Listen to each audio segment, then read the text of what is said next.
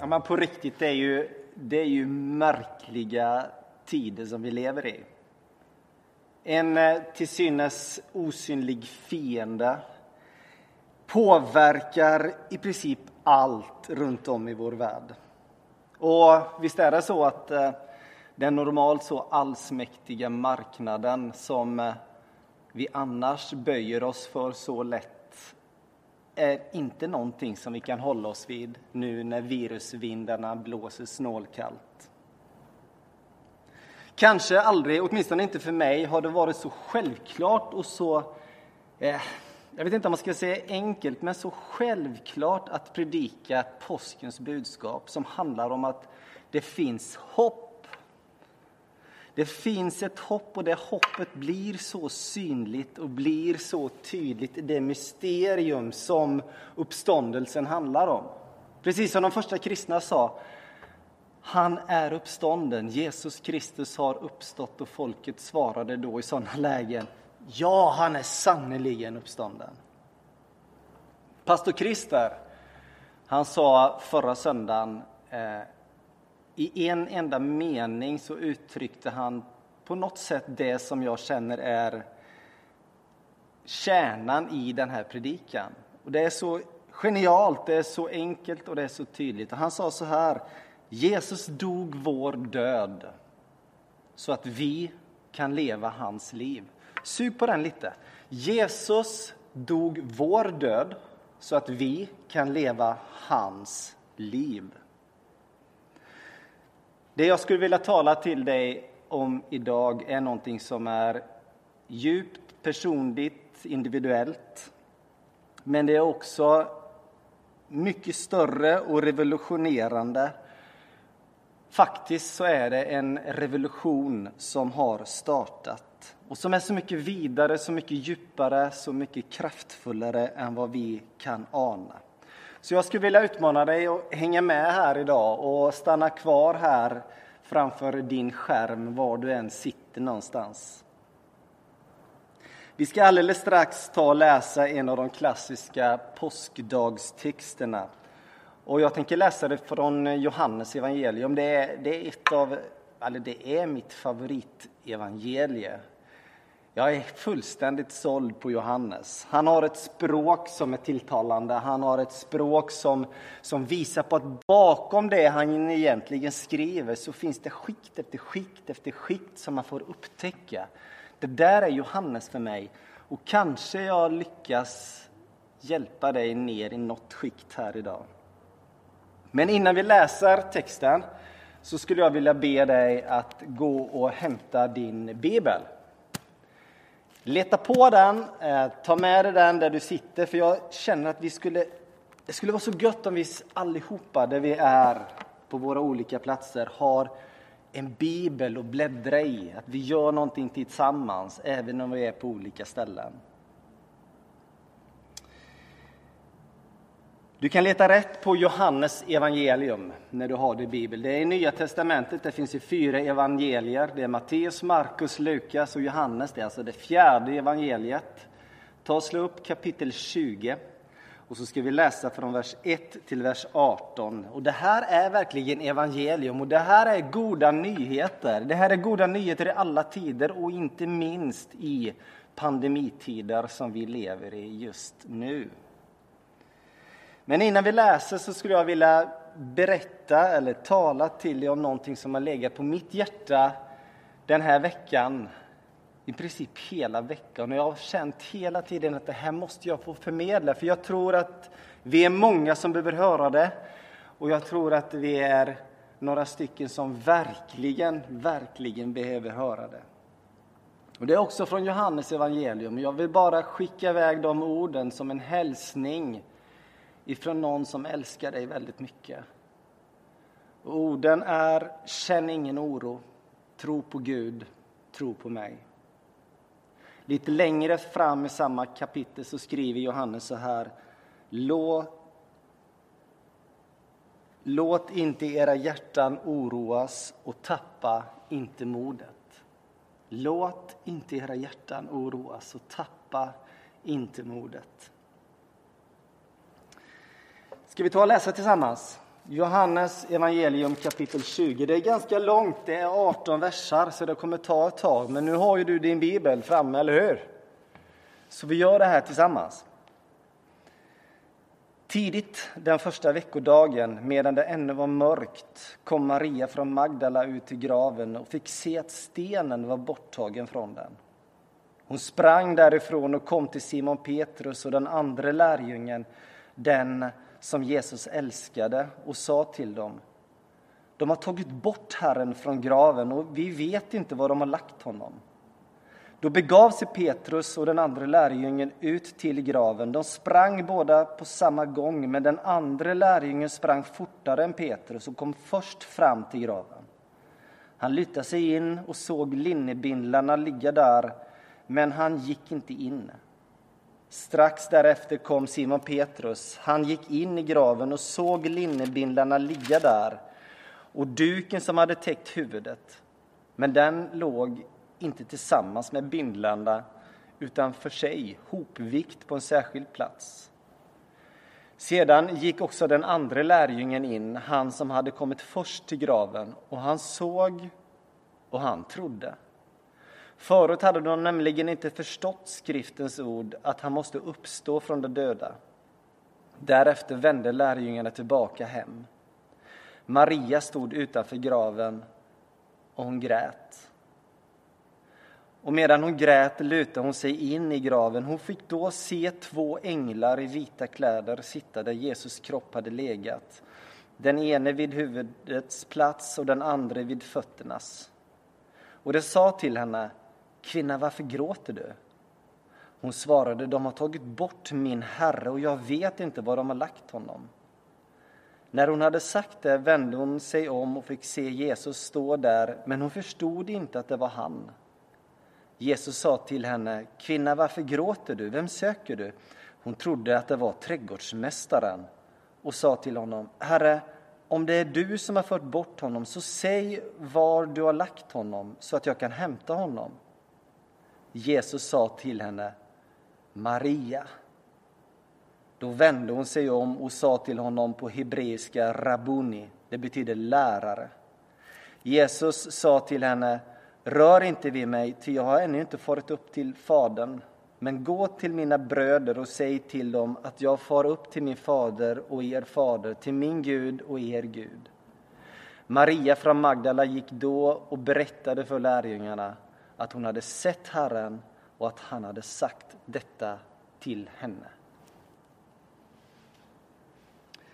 Ni vet, långfredagen den, den viks ju åt att landa i Jesu död, Jesu död på ett kors.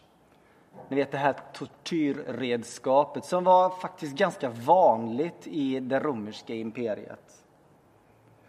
Det var på de här korsen man spikade upp persona non grata, alltså personer man inte hade en önskan om att se i livet längre personer som inte var önskvärda i samhället. Det var där man fäste dem på korset. Så korsfästelse var faktiskt legio. Det var vanligt i det romerska imperiet. Men det var något märkvärdigt med just den här korsfästelsen där Jesus från Nasaret hänger. Det jag funderar på ibland eh, det är just själva påskafton. Ni vet, idag är det ju påskdagen. Men tänk den här påskafton. Långfredagen med dess budskap har varit. Påskafton med uppståndelsens budskap har vi ännu inte haft. Men påskafton, det här mellanrummet, det här en tid av limbo på något sätt, där ingenting händer. Man står mitt emellan, allt är kört och man har ännu inte sett att allt har blivit annorlunda till det bättre. Vad händer i de stunderna? Allt det vi hade trott på, allt det vi hade hoppats på, allt det vi hade satsat på, allt det vi har jobbat för, det har runnit oss ur händerna. Om du någonstans har en tro på Gud så tror jag att det är just i de här mellanrummen där allt är kört och vi har ännu inte sett någon skillnad. Det är de stunderna som vi ibland kanske knyter näven, hötter åt Gud och säger Varför? Var är du någonstans, Gud? Nu när jag behöver dig som bäst, var är du någonstans?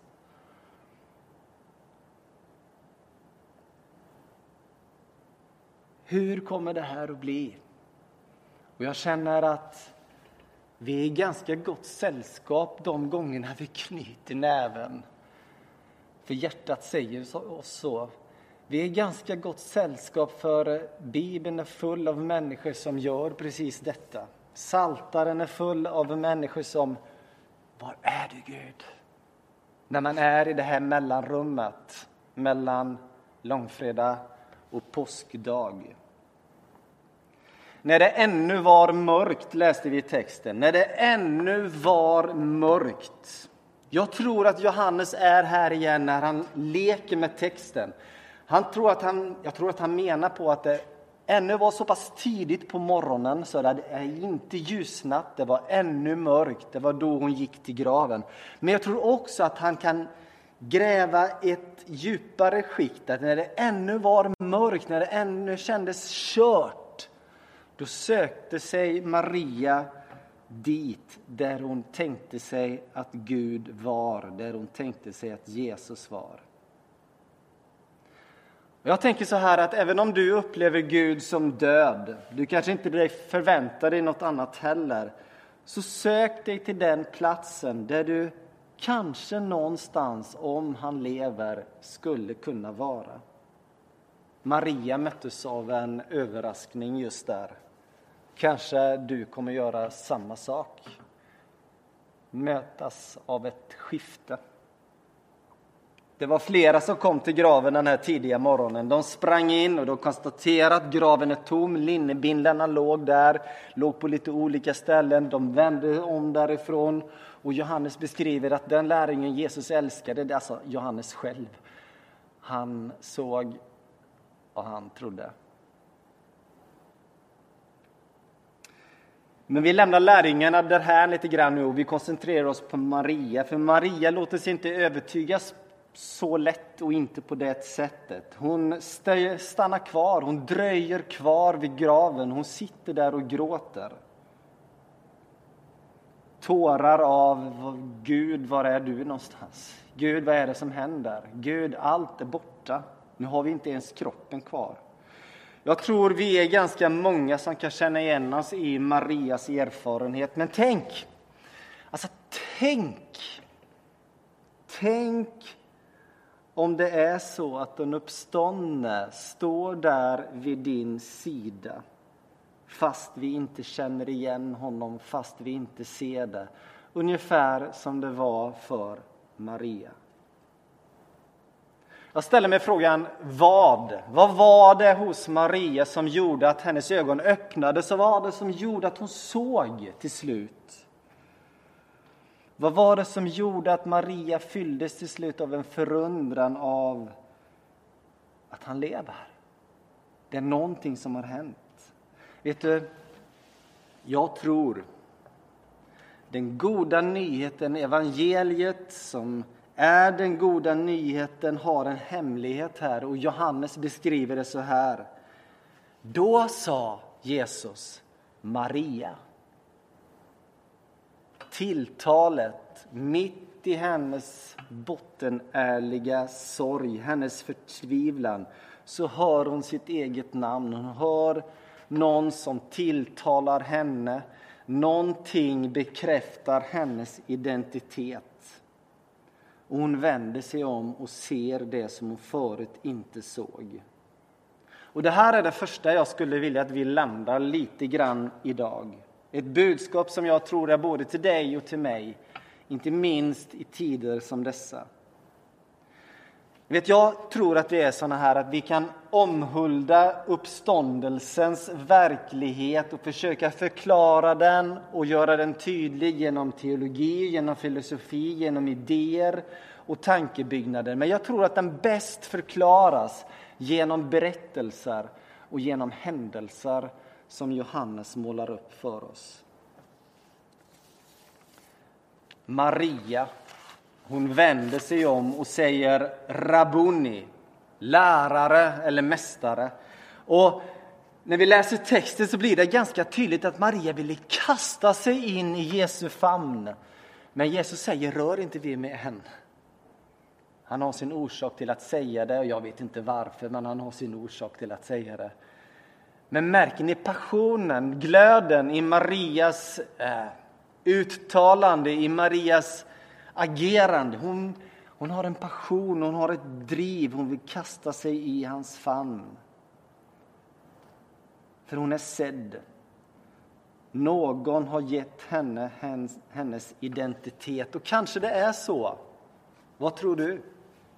Kan det vara så att i de här, de här mörkererfarenheterna som vi alla gör kanske egentligen är botten, grunden för alldeles nya gudserfarenheter. Han dör vår död så att vi kan leva hans liv. Han ger oss vår identitet. Låt mig rulla tillbaka bandet något eh, i berättelsen om Jesus.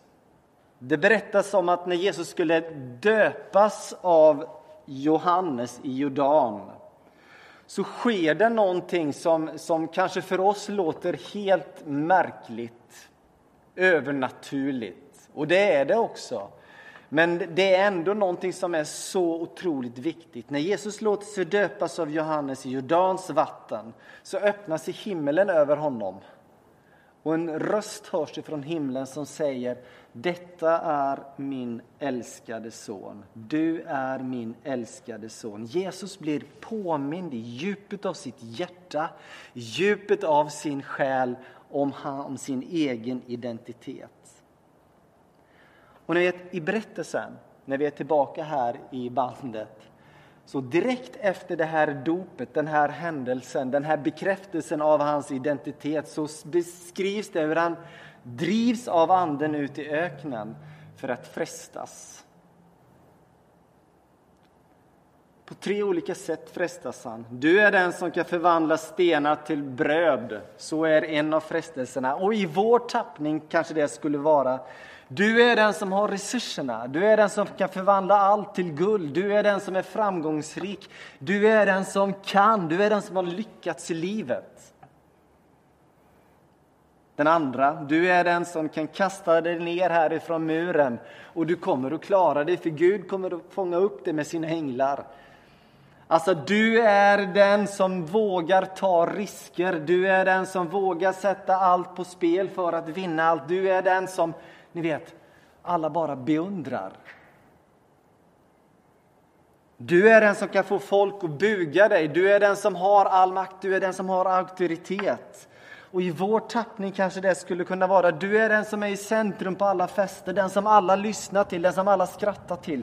Du är den som sitter vid de här runda borden och när du talar så lyssnar alla. Ni vet, det som ibland kan fånga vår identitet. Och Det är som om Jesus skriker ut i de här frestelserna. Nej, nej, nej, nej, nej, nej, nej. Nej. Jag är den som är älskad. Och där landar han. Där bottnar han. Jag är den älskade. Han dör vår död så att vi kan leva hans liv, så att vi kan leva det liv där vi är de älskade. Den tomma graven är en inbjudan till dig att veta att du är den som är älskad. Och jag vet inte om du är som jag, att eh, ibland är det svårt att höra den rösten. Ibland är det så många andra röster vet ni, som, som verkligen översköljer den här rösten, den här tonen ifrån den evige om att du är den älskade.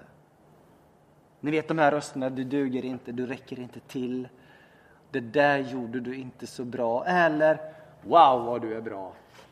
Och så vidare och så vidare. Jag tror att det ligger en hemlighet i det goda budskapet, det glada budskapet här. Du är den älskade och det får genomtränga vårt hjärta så totalt så att vi blir de som älskar. För vi vet att vi är älskade. Och här kommer vi fram till det andra som jag skulle vilja tala om till dig här idag. Jag tror att kanske ett av de bästa sätten att förstå vad det är som händer när uppståndelsen är ett faktum, det är att en revolution har startat. Eh, får jag börja så här? Eh, jag tror inte att det är någon slump att det ställe där Jesus begravdes, graven har namnet av trädgårdsgraven. Jag tror inte det är någon slump. Jag tror inte det är någon slump att Johannes som leker med orden, som försöker få oss att se skikt efter skikt efter skikt i texten. Det är ingen slump att han säger att Maria trodde att det var trädgårdsmästaren som stod där. Jag tror inte det är någon slump att hon förväxlar Jesus vid en trädgårdsmästare. Jag tror inte det är någon slump att det är en trädgårdsgrav. Båda definitionerna för oss tillbaka till en trädgård, givetvis, för det finns ju i orden. När du läser Genesis, första Mosebok, så ser du hur Gud skapar och allting är gott. Allt han skapade är så gott, det är så fantastiskt, det är så skönt, det är så underbart. Och det är en fullständig harmoni mellan skapelse och Gud och Gud och skapelse, skapelse och människor, människor och skapelse, människor och Gud och Gud och människor. En fullständig harmoni. En Edens lustgård. Det är som när uppståndelsen är ett faktum så är det i en trädgårdsgrav, det är en trädgårdsmästare. Det är en ny skapelse som har hänt. Jag tror att uppståndelsen är så mycket större, så mycket vidare, så mycket djupare än vad vi kan ana eller vad vi kan tänka. Det handlar om en ny skapelse. En revolution som har börjat. En skapelse som blir så som Gud har tänkt sig. Jesus undervisar om Guds rike hela tiden när han talar till människorna. Ett rike där Guds vilja sker, där det blir som Gud har tänkt sig, där det råder harmoni, där det råder shalom, för att tala hebreiska. Frid, fred, kärlek och glädje. Jesus lärde sina lärjungar att be och när han lärde sina lärjungar att be så sätter han sig inte och undervisar dem utan han tar med sig dem in i en bön. Så här skulle ni kunna be. Låt ditt rike komma. Låt din vilja ske i så som i himmelen, så på jorden. Alltså Jesus lär sina lärjungar att be, att låta det som är i himmelen ska få landa på jorden, att jorden ska få bli full av himmel. Det är det han lär sina lärjungar att be. Och här på uppståndelsens morgon så är det en ny skapelse. Trädgårdsmästare, trädgårdsgrav. Alltså för mig är det så mycket kopplingar och för mig blir det här så, så stort. Ni vet de senaste århundradena så har den moderna kyrkan sett uppdraget först och främst som att få så många människor från den här jorden till himmelen när man dör. Och jag säger inte så mycket om det, jag är inte intresserad av att säga så mycket om det, men tänk om det är ännu större än så. Tänk om uppståndelsen sträcker sig ännu djupare, ännu vidare, är ännu större. Tänk om det är så att Gud har försonat allt med sig genom Jesus Kristus. Tänk om det är så att Gud har låtit allt sammanfattas i Kristus. Allt sammanfattas i Kristus.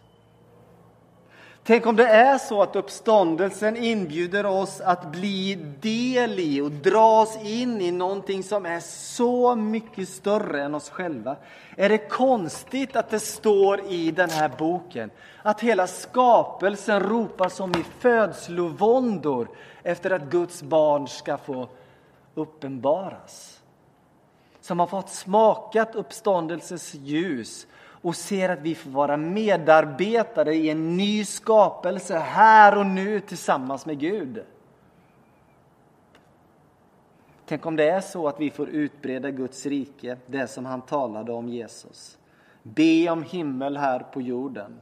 Leva det liv som han levde, göra det som han gjorde, älska som han älskade, tala som han talade Vara som Jesus var.